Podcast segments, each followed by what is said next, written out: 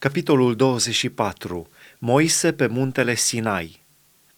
Dumnezeu a zis lui Moise, Suiete la Domnul, tu și Aaron, Nadab și Abihu și șaptezeci de bătrâni ai lui Israel, și să vă închinați de departe, aruncându-vă cu fața la pământ.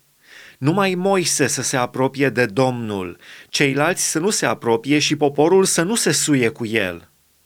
Moise a venit și a spus poporului toate cuvintele Domnului și toate legile.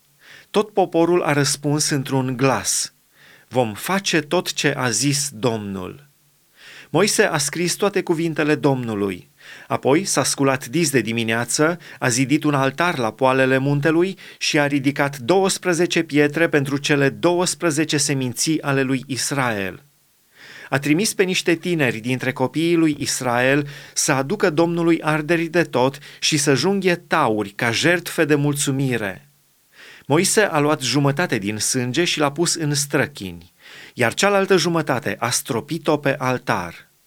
A luat cartea legământului și a citit-o în fața poporului. Ei au zis, vom face și vom asculta tot ce a zis Domnul. Moise a luat sângele și a stropit poporul zicând, Iată sângele legământului pe care l-a făcut Domnul cu voi pe temeiul tuturor acestor cuvinte.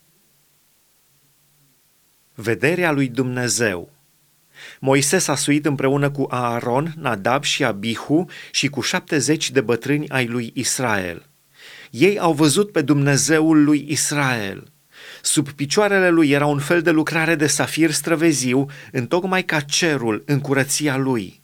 El nu și-a întins mâna împotriva aleșilor copiilor lui Israel. Ei au văzut pe Dumnezeu și totuși au mâncat și au băut. Moise se suie iarăși pe munte. Domnul a zis lui Moise, suie-te la mine pe munte și rămâi acolo. Eu îți voi da niște table de piatră cu legea și poruncile pe care le-am scris pentru învățătura lor.